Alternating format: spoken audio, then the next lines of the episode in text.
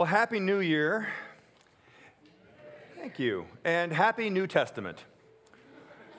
You're like, why would I put Happy New Year and Happy New Testament together? Well, because if you've been hanging around with us for a little while, you know that as we step into the new year, we're continuing our journey through the grand story of the Bible that began all the way last fall in a sermon series that we entitled Mark My Words, listening to the Word of God and its whole big story. And as you've probably figured out, that series title that is our focus this year is on our journey through something called the narrative lectionary. And the focus in the narrative lectionary this year is on the Gospel of Mark. That's where we get Mark My Words from. But we haven't talked a lot about Mark up to this point. That's because we've been spending most of our time working our way through the Old Testament. Now, sometimes people will think that like the Old Testament and the New Testament aren't connected, but they really are. It's one whole story that we carry ourselves through and that we find ourselves in as we listen. And so we've spent a lot of time in the Old Testament. And the beauty and power of the Old Testament is that it points us directly toward the New Testament. It points us into that new beginning and that new place. And so it's clear that where we're going now is into the New Testament. And we're going to be spending time now focused within the gospel according to Mark. And this connection between the Old Testament and the New Testament is beautifully framed in the very first verse of the Gospel of Mark. Let me read it to you. The beginning of the good news about Jesus the Messiah, the Son of God. It's a great way to start off the New Testament, and a great way to dive into this part of the story because it links those things together. The Old Testament is a journey of God's people who are seeking a Savior and a Messiah. They need someone to come and rescue them, just as we do. And the whole story of the Old Testament is through the ups and downs, the ins and outs, the brokenness, the, the ecstatic moments, the, the, the hard prophetic words, the journey through, through all kinds of hardship that points towards the need for a Savior. And here we go. We come into the New Testament of the Gospel of Mark, and that first declaration is listen, there's good news. It's good news about Jesus because Jesus is the Messiah, He is the Son of God. The long awaited rescuer and Savior from God, who He promised to send, has arrived, and His name is Jesus. Everybody say Jesus. Jesus. Oh, I love that. Say it nice and loud this time. Say Jesus. Jesus. Yeah, I love that. A lot more energy and enthusiasm than those folks were maybe a little bit tired at the nine o'clock service. I get it. It's all right. It's all right. But that's wonderful. I love hearing the name of Jesus. You know, somebody pointed out to us a, a couple of weeks ago, they said that they, what they really love, one of the reasons they really love being a part of this church is that they hear the name of Jesus spoken often and frequently from the pulpit and from the front by our leadership. And that's, that's great. I, I appreciate that. It's something that we do make a point of, obviously. But what I enjoy even more is hearing you say the name of Jesus. I love hearing you say the name of Jesus because it's not about putting God out there in some impersonal way off in the distance. When you say the name of Jesus, you're talking about the person of Jesus, the one who you are getting to know, the one who loves you, the one who has rescued you, the one who you continue to try and follow in all the best ways that you can. It's a beautiful, powerful word. And it's not a mantra, it's not something we chant to try and summon Jesus. No, it's speaking the name of Jesus like he is your friend, like he's a part of your family and that's good. It's really, really good. And it starts off that way right at the beginning of the book of Mark in the first chapter. And there's a lot that happens in the first chapter of Mark, because immediately following that declaration, we start to hear about the story of John the Baptist, the one whom the prophet Isaiah said would go ahead of the Messiah and prepare the way. How? By calling God's people to repent and be forgiven of their sins while being dunked in the Jordan River. That's what John invites God's people to do. Come, repent, be forgiven, walk fresh into this water as a sign of what God is doing. And then Jesus arrives. He shows up on the scene. And he too is baptized, not for the forgiveness of sins, but to be fully identified with God's people. This one who has been declared the Son of God in the first verse is now fully connecting with his humanity. fully connecting with creation, with you and me, saying this should be done to fulfill all righteousness. So Jesus goes down into the water, and as he emerges, a voice speaks out the voice of the Father with a dove descending, the Father and the Holy Spirit right there. Father, Son, and Holy Spirit, a picture of the Trinity. And the voice of God says, This is my Son, my child, in whom I am well pleased. And what does that pleasure do? It sends Jesus out into the wilderness. right there, he goes off into the wilderness to be tempted in every way by Satan. Why? Once again, to help us connect with who Jesus is. To realize that, that Jesus isn't apart from us, He isn't separate from the struggles and temptations and realities that we face. He went right into them as a human being, fully God, fully man, right there so that we can identify and understand who He is. Well, that's a quick summary to bring us to the two verses that I want to focus on today. Just two verses. We're going to look at just two verses today, starting in Mark chapter 1, verse 14 and 15. Follow along, it'll be quick. Here we go, verse 14. After John was put in prison, Jesus went into Galilee proclaiming the good news of God. We'll pause right there.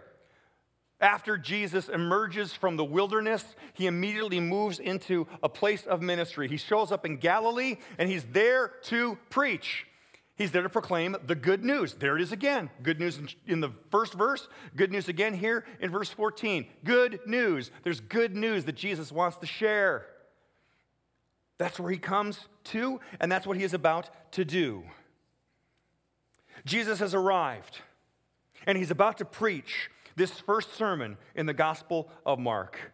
And here's the thing I'm going to read this whole sermon to you, okay? So get comfortable. Here comes, the whole full sermon of Jesus. You ready? Here it is, verse 15. The time has come, he said. The kingdom of God has come near. Repent and believe the good news. Amen. There it is. 17 words. 17 words. I wish I could preach a whole sermon in 17 words. I'm sure many of you are going, Yeah, we wish you could too, Pastor. 17 words.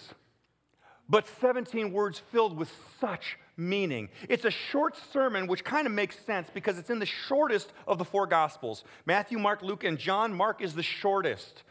And some people look at that and they're like, well, you know, I mean, it must be skipping a lot of stuff. It must not have a whole lot there. It must just be kind of a really brief summary that doesn't go very deep. Oh, no, there is a lot in the Gospel of Mark because in just a few words, Mark wants to relay the urgency of which Jesus arrives and has to share about this kingdom.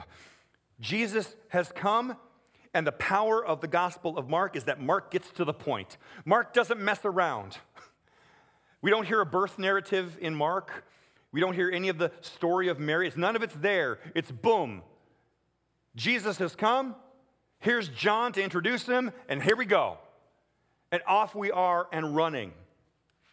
There's a lot of life, and there's so much depth and meaning in these 17 words. It's because the, the theme of Mark is that Jesus speaks and things change. He says it and something happens immediately, urgently, right away. That's the kind of authority that Jesus carries. That's the kind of power that are in the words that Jesus has to share. So we're going to look at these 17 words because the reality of these 17 words is that they are world changing declarations. There are four earth shattering declarations in just these 17 words. And they exploded into the streets of Galilee 2,000 years ago and are filled with so much meaning that no preacher, including me, could ever run out of things to say about them, so I better get started.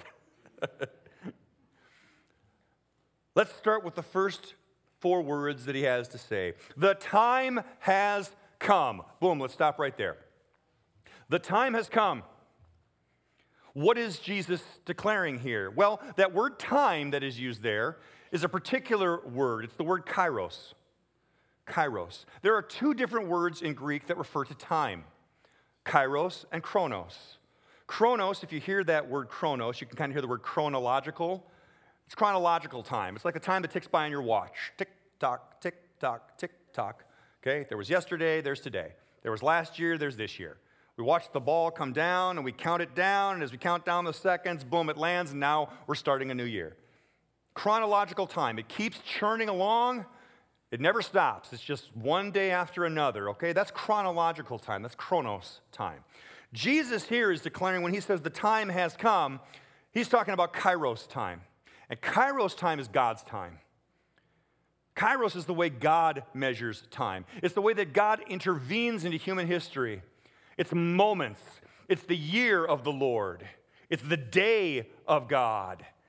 Those days aren't chronological days, they're moments when God breaks into history with a message, with a change, with a turn, with something impactful for you and for them who are listening. That's chronos, excuse me, that's kairos time. Kairos time, God's time. And it has come, meaning that it's fulfilled. Okay? That's another way of saying that. In other translations, it even says that. The time has been fulfilled. And it's not some small little arrival, okay? It's like, it's like fireworks on the 4th of July. Anybody who ever goes out to the fireworks show, you may sit out in the field and, and you watch as some people like light off their little fireworks. You know, little ones that go up, bing, boom, and you might be sitting there watching it and you're thinking, oh, I wonder, is, is it starting? Is it? Oh, no, not really. Nope, that's just a little illegal firework from somebody who got it from Wisconsin. Um, so, yeah, just, just they're, yeah, they, just, they, let, they go up and they pop a little bit here and there. But, but then all of a sudden, boom, boom, there's the big one. And you know, ah, now's the time. It started now. There's no mistaking it. You know when the big show begins. It's that kind of arrival, it's that kind of fulfillment that Jesus is talking about. The time is now. Boom. The time is now for what? Next phrase. The kingdom of God has come near. The kingdom of God has come near. What does this mean? Well, we don't think much about kings and kingdoms these days because that's just not the way that we think about governance. There aren't many kings or kingdoms that are around anymore. But everything was a king and a kingdom in the time of Jesus. And the thing about kings and kingdoms is that the kingdom was always defined by the king. Whatever king was showing up, that would make the difference in how life was going to be. You got a good king, a benevolent king, things were going to maybe be okay for you. You got a bad king, you got an evil king, it was going to be a hard life. Things weren't looking good. And in the history of God's people, Israel, they had a lot of bad kings and a few average, maybe okay kings. But none of them were perfect. None of them expressed the fullness of the kingdom of God. Jesus is saying God's kingdom, his kingship, his rule, and his reign is coming near. It's coming close to you. It's not far away anymore. It's right here. As a matter of fact, you can almost reach out and touch it. Another translation says that the kingdom of God is at hand. It's at hand.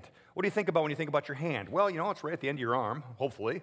Um, and, and when you think about something that's just outside of your grasp or just within your grasp, it's like you can reach it. It's right there. You can reach out and touch it. That's what Jesus is trying to declare. This kingdom, because of this king, has come near to you.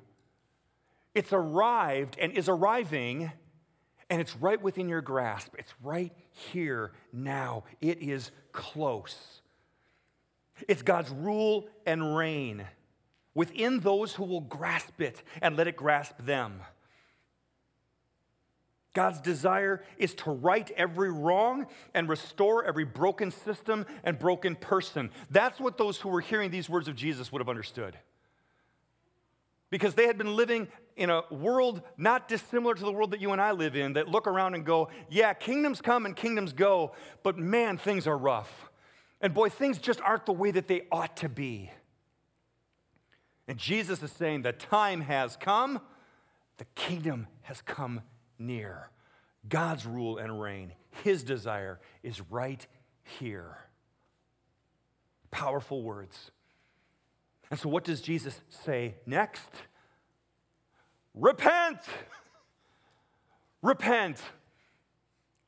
Now, I don't know about you, but when I hear the word repent, the first thing that comes to mind is the guy walking around in downtown with the big sign that holds up that says, Repent! The end is nigh, right?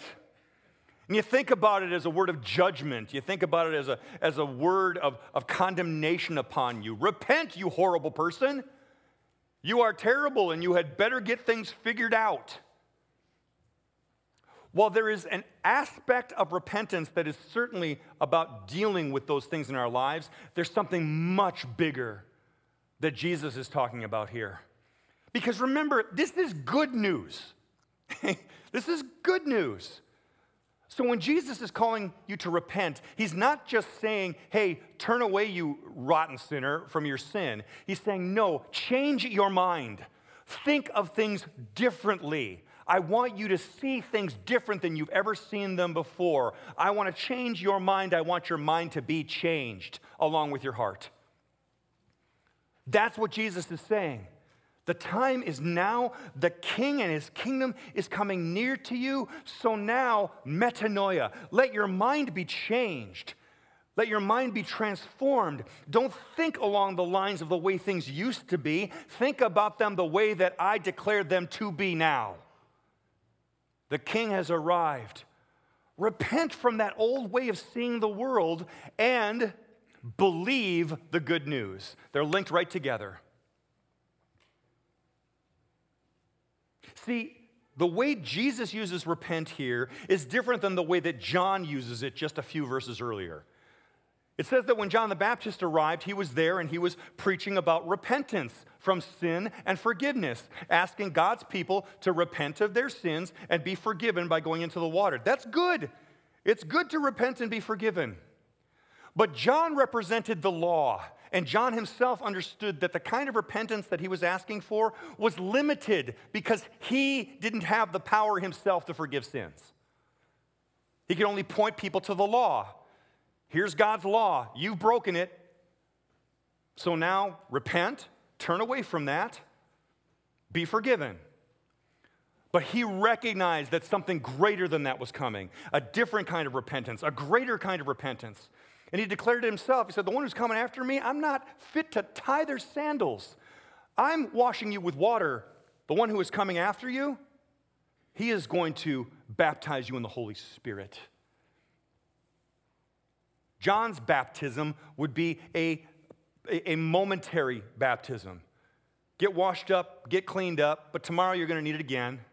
The day after that, you'll need it again. Jesus is saying, yes, there is that kind of repentance that is at hand, but there is even more than that because the repentance that he brings is one that comes through the Holy Spirit. And when the Holy Spirit meets you in the kingdom of God, things change. Things change inside of you. And there is power to actually be transformed more and more into the image of Jesus. You can't do it yourself, but the Spirit can do it in you. This is a whole new way of thinking, a whole new way of seeing life. Repent and believe the good news. Trust in this good news, which means trusting in the one who is delivering it to you, Jesus, and follow him. That is what he is speaking. Follow Jesus, and he will show you what this new life is all about. He will show you where this good news intersects every part of your life. That was the message for them, and it is also the message for you today, my brothers and sisters. You may be here today feeling distant from God, feeling like maybe God is standing at arm's length away from you, out of your grasp. Maybe you feel like he's putting a distance between you and him because you've got an image of God as being the one who is angry with you, who is disappointed with you, who doesn't want to be around you. And the word that Jesus said then is the word that he is saying to you today The kingdom has come near to you because Jesus is with you and he desires to be with you. And he desires to offer his forgiveness and his life to you. And he's not disappointed in you. He's not disillusioned with you because he never had any illusions about you to begin with. He draws close, he comes near, face to face, right there with you, to say, I am here. I am king, and I bring my kingdom to you, and I come near. Jesus comes near to you today, my brother or sister. And your life isn't over. And if you're feeling like your life isn't important enough, or your prayers aren't serious enough, or your situation isn't desperate enough for God to care, hear these words The kingdom has come near to you because Jesus has come near to you and is with you. Now, maybe instead, maybe today you are being weighed down by some kind of sinful behavior, or you have been believing a lie. Or maybe you feel trapped in a way of thinking about the world or in a system that is unfair, unjust, or just plain evil. Well, there's a word for you today, too. And the word is repent. And it's not a bad word. It's a word filled with hope. Repent, let your mind be changed along with your heart. And that change is possible not just because you have the power to turn away from sin, but because you can now turn towards Jesus. See, if you let that repentance be only a repentance from your sin, believe me, you'll just turn away from that sin and you'll find another one. Call of repentance is turning away from that sin, but then turning to Jesus, the one who offers forgiveness, the one who offers life, the one who baptizes in the Holy Spirit and says it's a whole new way of being human. It's the best way that He has purchased for you. That's the beauty of repentance. I had experience recently about what this repentance is like we have a group of pastors and leaders and an association that we are a part of called the ARC, the Alliance of Renewal Churches. And uh, this is a group of people who I've been friends with for many, many years. And they're people who are filled with the Holy Spirit, and they're leaders and they're pastors. And, and some of them are Lutherans, others are not Lutherans, and they're all kinds of things. But, but we are united together as family because of the deep, deep love that we have for one another and the way that Jesus actually shows up in our midst. And so we had them all here. We get the privilege of hosting them once a year right here in our building. And, and so we were here together with them that day, and, and it was a beautiful, powerful day. But the word that was spoken from the leadership that day was that this time what, what God is speaking is repent. I thought, oh boy, what kind of day is this going to be about? Well, that became really, really clear for me based on something that happened that day. And it starts with a brief story. Uh, about 20 years ago, I was serving on a church staff, and I had a colleague who I was working with, and, and this is somebody who I had been friends with for 10 years before that. And I did something to this person that was very, very hurtful. And I did it on purpose, and I felt justified in doing it. And it broke that relationship. And it felt like it destroyed it permanently. and we never spoke with each other again. And every once in a while, as the years would go by, I would remember these moments. I would think about this, and I would feel uh, urgency in my heart to do something to bring reconciliation. But I didn't follow through. Sometimes I would have dreams or even nightmares about what it would be like to encounter this person again and what would that meeting be like. And I'd wake up the next day and I'd be like, I've got to do something. I've got to find a way to reach out and bring some reconciliation. And then I would get stuck and I'd be like, I just don't even know where to start. I just don't even know how. And the moment would pass and I would just move on. But it would haunt me over and over again, and I never really got over it. So, we're getting ready to walk into our space here together a week and a half ago for this great ARC gathering, and there's a person walking right in front of me. And the person turned around, and there they were. And we were face to face. And she threw her arms open and threw them around my neck and said, Oh, Darren, my lifelong friend. And of course, I just fell apart. and as we embraced, I just said, I am so sorry. And she said, Darren, I forgive you. I have forgiven you a thousand times. I will forgive you a thousand times. You are my friend. That was before I knew that it was going to be about repentance that day. so we reconciled and we talked and we cried some more and we swapped numbers on our phone. And tomorrow I'm getting together to have lunch with her and we're going to catch up on the last 20 years. That's God's work. That's God's work of repentance. I couldn't do it myself, but God broke in through His Spirit to make that opportunity right there in front of me. That's what forgiveness is like. That's what repentance and a change of mind and a change of heart can be like. And please, I'm not the hero of this story, Jesus is. Because He's the one who made that happen. Repent, let your mind be changed along with your heart. And maybe today you are struggling to believe that Jesus really is who he said he was, that he really is the Son of God, that he really is the Savior of humanity and the only way to eternal life. Jesus speaks aloud repent and believe the good news, because the good news is for you. And if you're here today thinking that way of like, you know what, I'm just not sure, listen.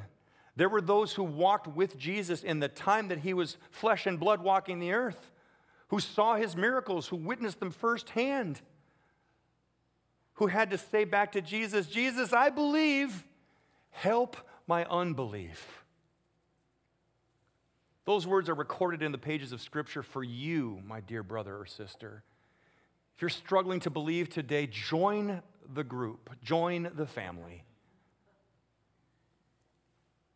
God's help is there for you too. He will meet you even in your unbelief to draw you in to his family, for you to hear the good news that is for you because of what he has done for you.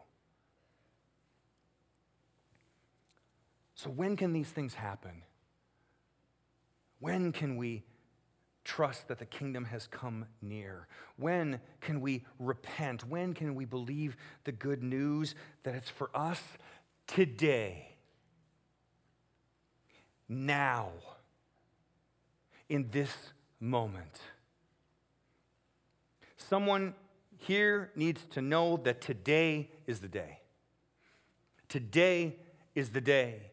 You have been waiting and hoping that something would happen and something would change. Well, today is the day. You don't have to wait and wonder if God is at work in your life. He says, Today is the day. This is the moment. And don't just take my word for it, take Jesus' word for it, and take the Apostle Paul's word for it. He says in 2 Corinthians 6 as God's co workers, we urge you not to receive God's grace in vain. For he says, In the time of my favor, I heard you, and in the day of salvation, I helped you. I tell you, now is the time of God's favor. Now is the day of salvation. Those are the Apostle Paul's words. Take the words of Jesus, take the words of the Apostle Paul. This is the day. This is the Kairos moment. For you, wherever you are, God's time is today. And I want to pray for you and pray with you that you could believe that for yourself or for someone else today, too. So let's pray into it right now, okay? Let's pray. Jesus, we have heard your word. We have heard your declaration of the good news. The good news that is for us today, the good news that you have come near to us as our King and our Lord and our Savior, and you are not far off and away and distant. And that you offer us the opportunity to repent, to have our mind changed and transformed into a new way of living, a new way of seeing, a turning away from that which is death to us and turning to you to see life for us. This is the good news. And Jesus, I pray that anybody who is here today in this moment, who is hearing this afresh and anew, that your Holy Spirit is at work in their lives and their hearts, that they would say yes to you today, Lord. That they would just say yes. They would open their hands, open their arms for you to embrace them, for you to draw them close. And as they whisper into your ears, I am so sorry. Jesus, we know that we hear back from you. I forgive you. I have forgiven you a thousand times, my eternal friend. Jesus, extend that kind of forgiveness. Offer that life eternal to all who will receive it today. And give them the courage, Lord, to share that with someone else, to share it with someone in this room. If they're not in this room, Lord, to share it with somebody in their home, to share it with somebody in their family or in this family at Community of Grace, Lord. That we can celebrate with them, that we can walk with them, that, that we can commiserate with them to say, Yep, I know, I needed it again too. Thank you, Lord, that your mercies are fresh and new every morning. But let today be the day, Lord. Let today be the day of salvation. Let today be the day that your kingdom comes near let today be the day that we repent and turn away from our sin and turn to you, our Savior. Let today be the day that we receive your Holy Spirit to live a new life and see things in a new way. Thank you, Jesus, for all of this. We receive it today from you as a gift, and we say back to you, thank you. We pray this, Jesus, in your name. Amen and amen.